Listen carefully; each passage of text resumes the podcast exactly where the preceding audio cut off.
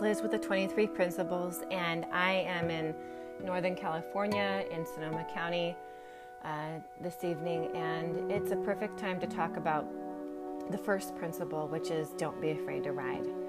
And it is definitely something in my life that I live by every day, like all of these principles, and this one hits really hard and home um, today because I am dealing with having to balance being a mother and a provider as a single mom and take care of the house and make sure that we're safe, um, especially with a potential evacuation looming. And um, and you have to not be afraid to ride, which means that even if you're not a mountain biker or rider, that you can't be afraid to do what you need to do to enjoy life, be safe, get up and over challenges, in the best way that you can, pulling in all the resources and the partnerships and the skills and flexibility, balance, um, all of those things that I talk about in the 23 Principles course that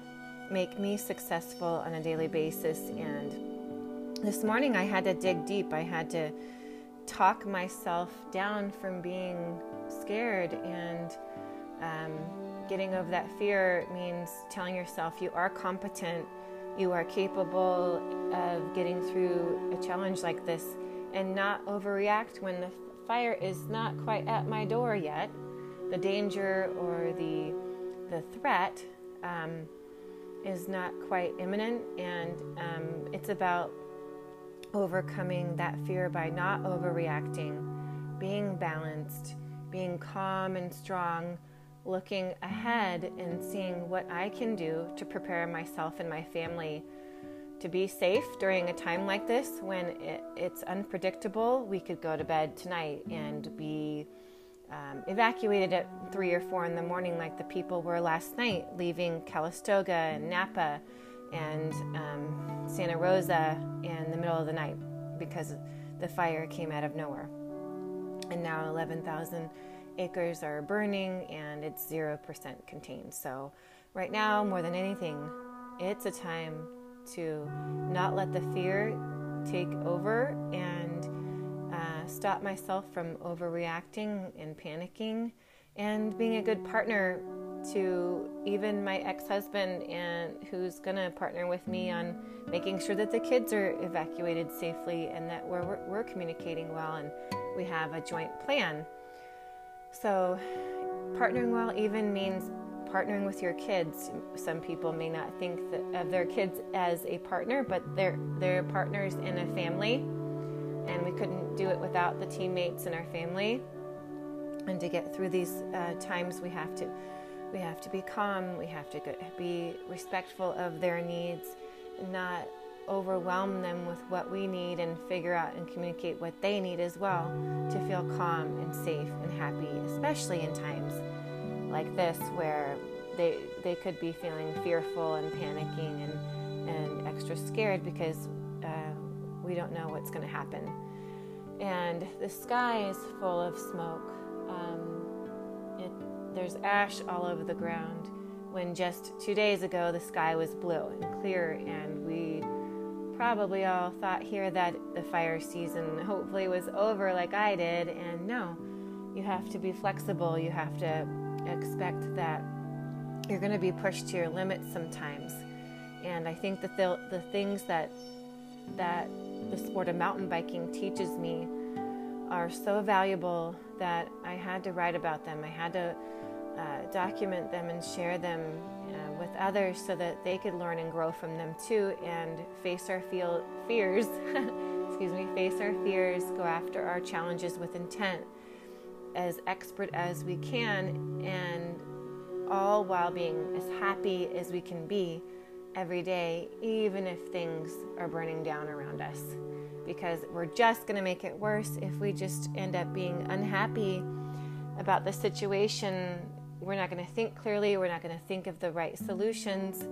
We're not going to calm and ease others out of their fear because I think that there are many of us, many, many of us who have it in us to lead others in the right way and be a mentor, be a better friend, be a better partner by knowing these skills and working with all of them together. And they all reinforce each other, and sometimes they counteract each other if we don't do them well, and we have to be aware of what's happening. And I call that a dichotomous force. So it's an equal and opposite force that pushes one against the other and can create a negative effect. And when they play off each other well, then it creates a positive, effect, like ions or batteries or equal and opposite forces. Um, keep something in, in momentum, right? We want to keep the right things in momentum. We want to go at the right pace. We don't want to go at a pace that we can't maintain. And sometimes, if we overreact, we get too overzealous about something and too excited we may push ourselves beyond our limits that we can't really sustain for a very long time. It's like trying to go too hard up um, a fire road. It's just a fire road. Just stay calm. It's a it's a long haul. It may be very steep, but wait for the reward. Wait for the reward. The re- reward is maybe you love that downhill um, Burma loop or single track or a flow trail that's going to be super fast and fun. Well the uh, the outcome of staying calm, and especially with the fires here in Northern California, is that we can make a better decision, make better decisions to get our family safe, and to um, leave the house even if it's going to burn, and maybe it'll become um, something better in the future. We don't know. We can't control that. We can't control this uh, outrageous hot fire that's merging with another right now. So, what do we do? Stay calm, stay strong. Don't let the fear overcome us because then we'll end up in a worse situation. And we need to keep our bodies and minds and hearts and souls um, physically calm, emotionally calm, so that we can think and strategize and keep ourselves safe and keep our family, family safe from danger and go back to a normal our normal everyday lives of having fun here and enjoying the weather, enjoying the outdoor sports and all the things that we love. Sure makes you appreciate uh, being able to go mountain biking at Annadel State Park every week in Santa Rosa when right now it's being evacuated and it's on the verge of being burnt down again. And when you're riding up there, you remember it. You're riding through black redwood trees that were burnt last in 2017. But it will still be there. It'll grow back. And some parts of it grew back even better, and they're beautiful.